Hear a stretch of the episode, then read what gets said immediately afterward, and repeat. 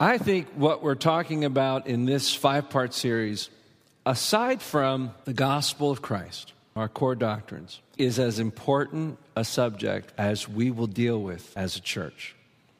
Because all of the right intentions mean nothing if relationships break down. And relationships break down in churches, in families, because communication breaks down. When Vit and I were traveling full time uh, doing uh, concert and speaking work in our early years of marriage, we were at a Mennonite camp for a week. Very serious about pacifism, which you know is, is one of the core doctrines of, of the Mennonite faith. When you first walked in, you had this great sense of this peace because everybody was very peaceable. But yet, as the week went on and we became friends with the various key staff families, they let us know all that's driving them crazy about each other. Under the surface, it was actually one of the most tumultuous organizations that Vit and I ever remember being a part of because they weren't speaking truth in love. Language is an unbelievably powerful thing, and we use it almost 24 7.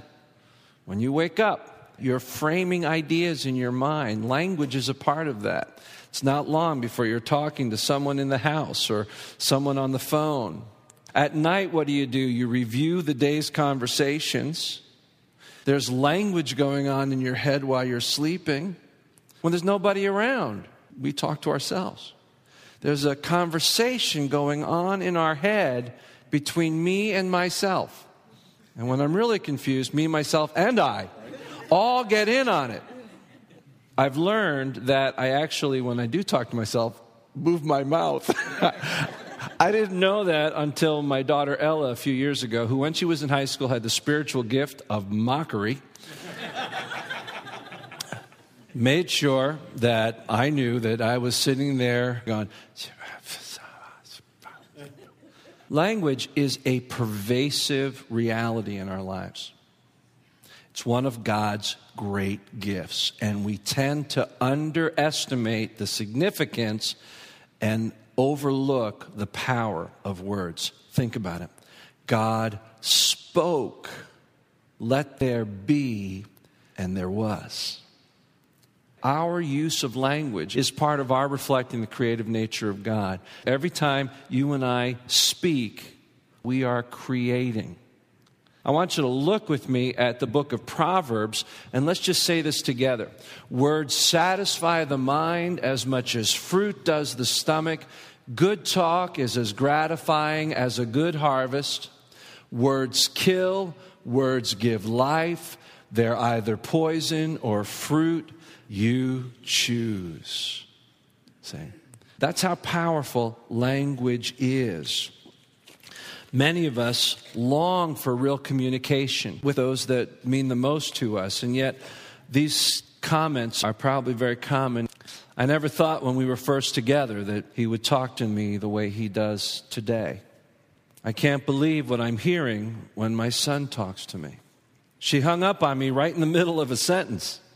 My parents never talk to me unless I'm in trouble. He only talks to me nicely when he wants something. He talks so much, it's hard to get a word in edgewise. I'm not comfortable with the way she talks to me about other people. He talked a long time, but I didn't have a clue about what he was trying to say. That's that, that poster that says, I know you think you understand what I said, but what I don't think you understand is that what you heard me say is not what I meant. What happened? We seem to be so close, but now we hardly ever talk. I feel like I spend all my time breaking up my kids' arguments. Yes, he asked for forgiveness, but I'm having a hard time letting go of the hurt. What he said to me was so cruel. I wish my family could go through one entire day without somebody yelling. I don't know why I waste my time talking. It doesn't seem to make a bit of difference. We'll never get to the bottom of things if everyone keeps speaking at once. She always has to have the last word. It would be better if we just didn't talk at all. How familiar are those feelings in your experience? We learned last week that as much as we desire real communication, that we are broken people. that we come from a fallenness that is about guilt, hiding, blaming. And the truth is, the words that come out of my mouth are as much about what I'm trying to hide or what I'm trying to avoid as they are about what I'm actually trying to communicate. We learn that through the cross, we have the capacity of being new creations and starting fresh and living within shalom peace, learning to speak truth in love to one another. And that's what we are in pursuit of in this series is how to be life-giving in our conversations. We're going to be in James chapter 3 and 4 today. I'm going to ask you to turn there with me. I'm going to read all of chapter 3 right through to the first verse of chapter 4. Not many of you should presume to be teachers, my brothers, because you know that we who teach will be judged more strictly. We all stumble in many ways. If anyone is never at fault in what he says, well, he's a perfect man, able to keep his whole body in check. When we put bits into the mouths of horses to make them obey us, we can turn the whole animal. Or take ships, for example. Although they are so large and are driven by strong winds, they are steered by a very small rudder wherever the pilot wants to go. Likewise, the tongue is a small part of the body, but it makes great boasts. Consider what a great forest is set on fire by a small spark. The tongue also is a fire, a world of evil among the parts of the body. It corrupts the whole person, sets the whole course of his life on fire, and is itself set on fire by hell. I like James. He's the like no nonsense writer in the New Testament. He's the one that says, "Yeah, yeah, you're saved by faith, but show it to me. Live it out." And when he says this, you kind of wonder what kind of church business meetings he's been in got some strong opinions about how damaging words can be. Verse 7 All kinds of animals, birds, reptiles, and creatures of the sea are being tamed and have been tamed by man, but no man can tame the tongue. It is a restless evil full of deadly poison. With the tongue, we praise our Lord and Father and with it we curse men who have been made in God's likeness. Out of the same mouth come praise and cursing. My brothers, this should not be. Can both fresh water and salt water flow from the same spring? My brothers, can a fig tree bear olives or a grapevine bear figs? Neither can a salt spring produce fresh water. Who is wise and understanding among you? Let him show it by his good life, by deeds done in the humility that comes from wisdom. But if you harbor bitter envy and selfish ambition in your hearts, do not boast about it or deny the truth. Such wisdom does not come down from heaven, but is earthly, unspiritual, of the devil. For where you have envy and selfish ambition, there you find disorder and every evil practice. But the wisdom that comes from heaven is first of all pure, then peace loving, considerate, submissive, full of mercy and good fruit, impartial and sincere. Peacemakers who sow in peace raise a harvest of righteousness. Now, verse 1 of 4. What causes fights and quarrels among you? Don't they come from the desires that battle within you? the real source of our conflict isn't so much in the words as it is in all that's happening underneath. And that's why today we're going to break down a conversation. We're going to look at how conversations take place and how they go wrong. Here's the first slide. This is what most of us think of as a simple conversation, right? I say something, you listen, you hear me. You say something, I hear you. When we think of it this way and it goes wrong, who do we think's to blame usually? It's not my fault. It's not me. It's got to be you. So if we think of communication as this simple, and I know I'm not to blame, and it must be you, what are the things I think of you? What are reasons why I think you're blowing it? You don't care? You're not listening? Come on, say it. Thank you. You must be stupid. Or, your husband. Or, okay. You know, I do provide counseling. Uh, we will do personal follow up uh, sessions. There are actually four levels of things happening in relation to a conversation. I'm going to ask David to put those up for us. This is what really is going on there's what I want to say, and there's what I actually say, then there's what you hear me say, and then finally there's what you think and tell yourself about what you heard me say.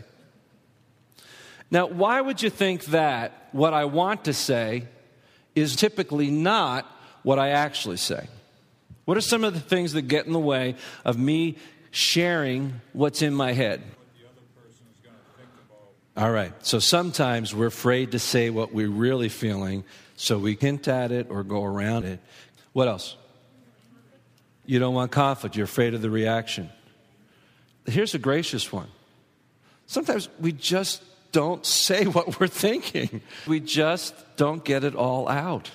Vit and I had this little conversation yesterday where we were talking about plans for um, visiting the girls on campus doing a little Valentine's thing, and we're talking and we're just missing completely.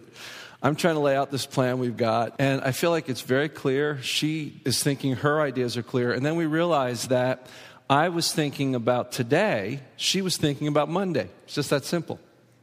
And that led to a very interesting conversation. I thought, what a difference a day makes. 24 little hours. I'm assuming certain things are understood, so they don't come out of my mouth. That's all it was. Nobody ever fully puts out in words what they're feeling. And here's the last reason what we're feeling is so complicated. It's coming from so many different places that there's no way we could ever communicate it all. So, the first thing we have to recognize is that what comes out of my mouth is at best an attempt at what I'm thinking. A little more humility in our thoughts. All right?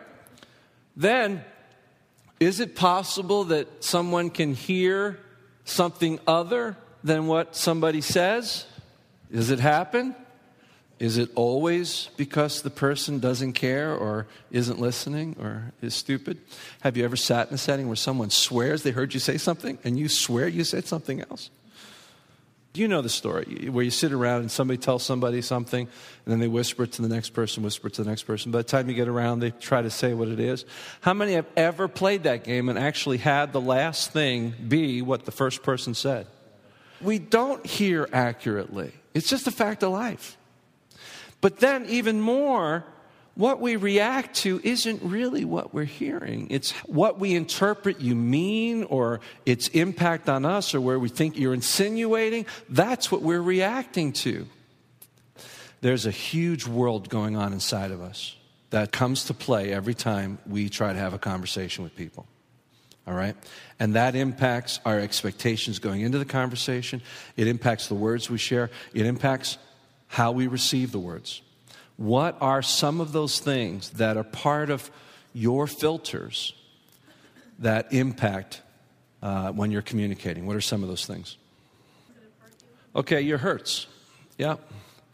Uh, let's see. We're going to call this my filter, my internal filter. All right? My hurts. That's a very deep aspect. Every hurt you've ever experienced is part of what you carry with you. Every hurt, the people that hurt you, impacts how you react to people like them who come into your life. The hurts you're currently experiencing and have no resolution for. The hurts that have occurred in your past about which you've received no closure. See, those are things that we just carry with us. They are definitely part of the filters through which we look at life. And all we know is that we see life. We don't really see the filters that are impacting our perception. What are some other things? Concerns. Concerns? Sure. What? Fear. Fear. Expectations. Expectations. Okay. Dan said bias. Somebody back here?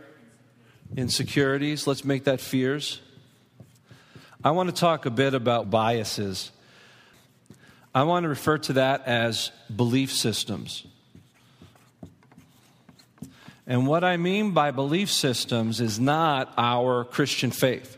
What I mean by belief system are the things that we believe about life, about people. We all have a set of ideas about how things ought to be. And if people do this, this is the outcome, or this is how certain people are all the time. You can call them biases because they certainly are. Some examples of faulty belief systems the woman that says no men can be trusted. A belief based on obvious hurt in her life, but it's not true. What happens when that woman takes that filter into her relationships? She has expectations that eventually she'll find a reason not to trust that person. Or she picks people over and over again that just prove that men can't be trusted. You see, one example, but we all do that. We do that in all sorts of ways. All right, fear. I think all of us have a core insecurity that also produces a core need in our life. All right, for me, for instance, my core need is affirmation, to have people think well of me. I'm not sure why. I can point to some experiences in my life that brought me to that. It can definitely get in my way.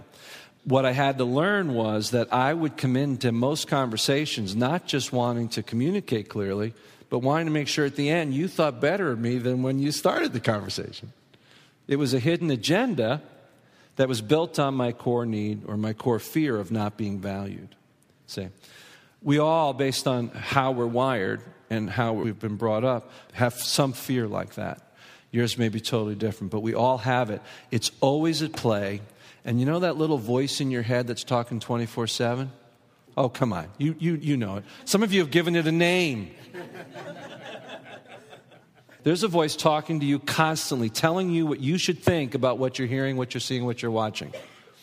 You can't trust that voice. That voice is broken.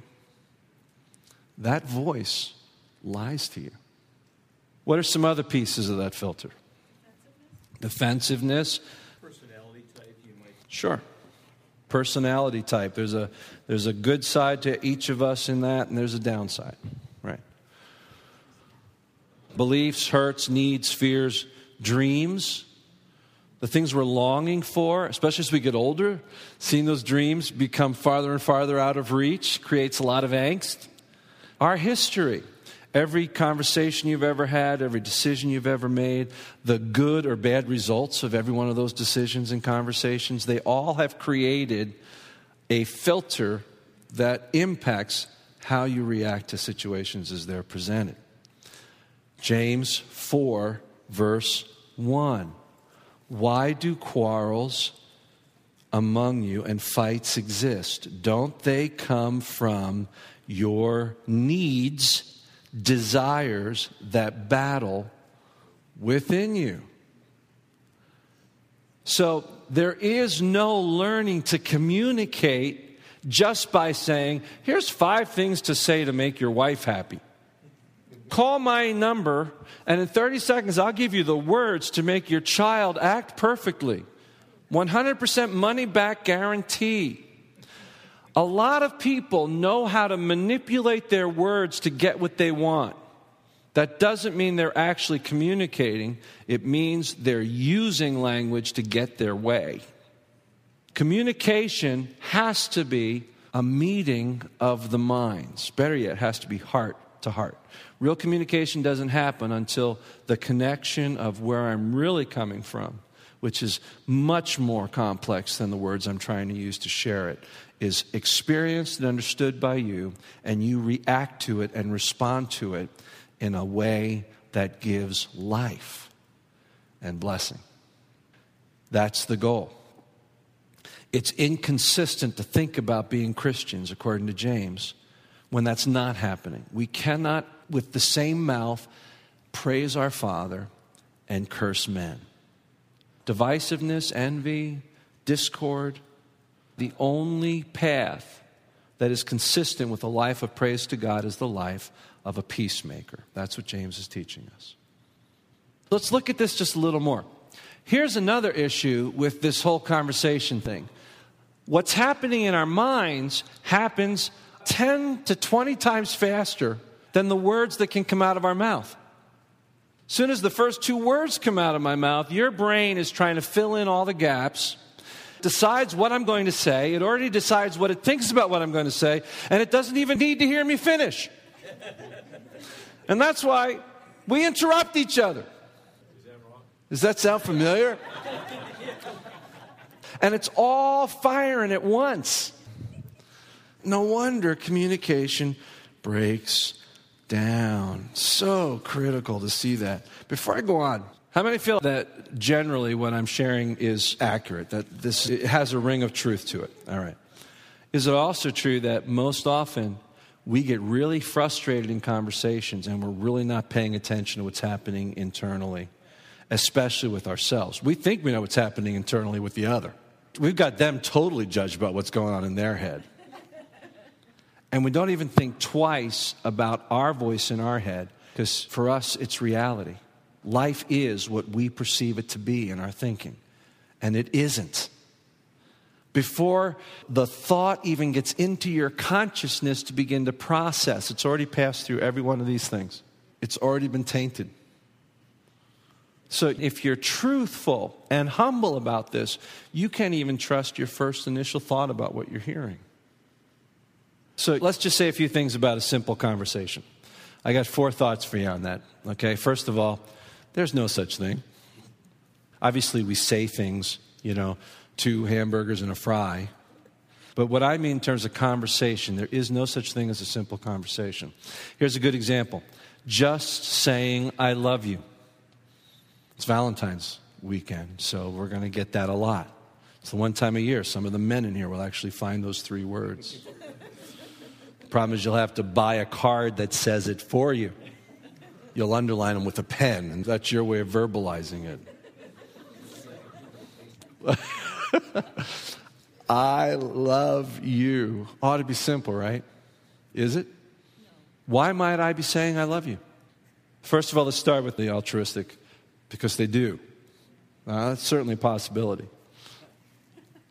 But why else? They want something. They want something. I love you. What do you want?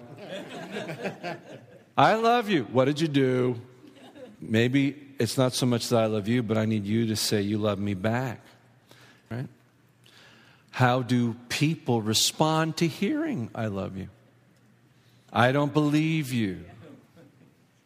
I don't trust. Show me. Mistrust. Have you ever talked to somebody who you, you, you really want to let them know you love them and they just can't accept it? They just can't receive a verbal affirmation of love because they don't view themselves as worthy of love? Yeah, it's just, I love you. But there's no simple conversations. No such thing. Second, it's nobody's fault. It's nobody's fault. In that we all are coming from a needy and broken place, and that means that communication will never be perfect understanding will rarely happen the first pass. Third, it's everybody's fault. In one sense, we all contribute. So, what I'm trying to get us to is recognize that there's a part of communication that is just tough because of who we are. And that we need to give grace to each other. But the other side of the coin is we all need to take responsibility. You can't just say, it's your problem. It's not, it's our problem. We all have to be willing to look at our stuff, our filters. If we can't do that, we have no right to ask the other person to look at theirs. See? So, in that sense, it's everyone's fault. And then the fourth thing is you can choose. You have a choice in your conversations. Nobody ever makes you say or think anything that you don't want to. We can always blame the other person, right? We're always looking for that. But the fact is, you are the only person with the fingers on your buttons. You control your buttons. You get to choose between being a source of blessing or cursing, life or death. Simple verse, well known, might be completely overlooked as a result, is James chapter 1, verse 19. Let's say this together. Take note of this. Everyone should be quick to listen, slow to speak, and slow to become angry. I think this verse is a gift. I think James is presenting for us the outline for real communication to occur. Let's look at it. The first is everyone should be quick to listen. I love that. The, the language there actually means rush into listening. Why would James say, as the first part of real communication, rush into listening? Why? Yeah. We rush to judge, to conclude, and to speak. So, what James is saying is basically get your listener on ahead of everything that's in your nature to do. That's why you have to do it quickly. Because you have to outpace everything that you want to do, which is just the opposite. Everyone should be quick to listen. Second, slow to speak, a little less trusting of the voice inside my head. Resist opening your mouth.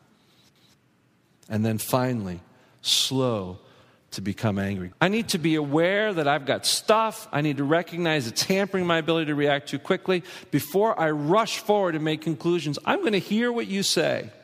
I have to respond, not just react. Big difference between the two. All right? So let me just talk before we close about calling a truce on the war of words. And I just want to share a few thoughts that might bring this to a practical end for you. All right, how do we call a truce? First, there's more going on than I understand. How much would you avoid if you weren't so arrogant and stubborn about thinking you got it all and you don't need to listen anymore and, and all you have to do is prove that you were right in the first place? That's probably the great majority of arguments that I get into. I've rushed to judgment, the other person's rushed to judgment, and the whole argument is about just defending what we had concluded at first. There's no discovery process. There's just, I was right about my rush to judgment. You were wrong about your rush to judgment. When fact is, none of us ever get it right at first. There's more going on than I understand. For me, that discipline and I'm not going to tell you what my batting average is on it, but that discipline for me is to remind myself to stay curious. Come at a situation and stay curious for a while. Here's one challenge to you for this week. Before you respond to people when they talk to you, ask them a question. And I don't mean a leading question, I don't mean a passive aggressive question that is your opinion. I mean an honest question that gives you an opportunity to explore what they're thinking more. Just to check up a little bit before you open your mouth. What do you think? Could you c- commit to just that and see what happens this week? Wouldn't that be interesting? There's more going on than I understand. Second, I will not rush to anger which means I will not rush to judgment. I will not allow the fears, hurts, dreams, unmet desires, broken expectations, the history I have with this person or with the world around me. I will not let those things trap me into a response that brings death and brings cursing into this moment. And that leads us to three. I choose to give life and blessing with my words. I choose to give life and blessing with my words. That's really the bottom line. It's the only path that's consistent with being a mouth that praises the Father. We need to be a blessing to those that reflect the Father's glory. And that's you and me. All right? There's a lot of data here. But at least there's enough for you to get a little humble and to recognize that what's broken in your conversation starts with what's broken in you and ask God to heal it. Lord, reveal to me any hidden darkness in my life, the psalmist wrote. That's the beginning of the path to pure communication. Let's pray together. Father, thank you for the opportunity to share this. I'm grateful for the lessons learned about it in my life, but also so aware that I'm on a journey in this as well wanting so much to be better at slowing my judgment down, speeding up my listening, reacting in a way that gives blessing in life. Father, that's what we want. I pray we would be, as James challenged us, peacemakers. peacemakers by how we respond to one another this week. In Jesus' name, amen.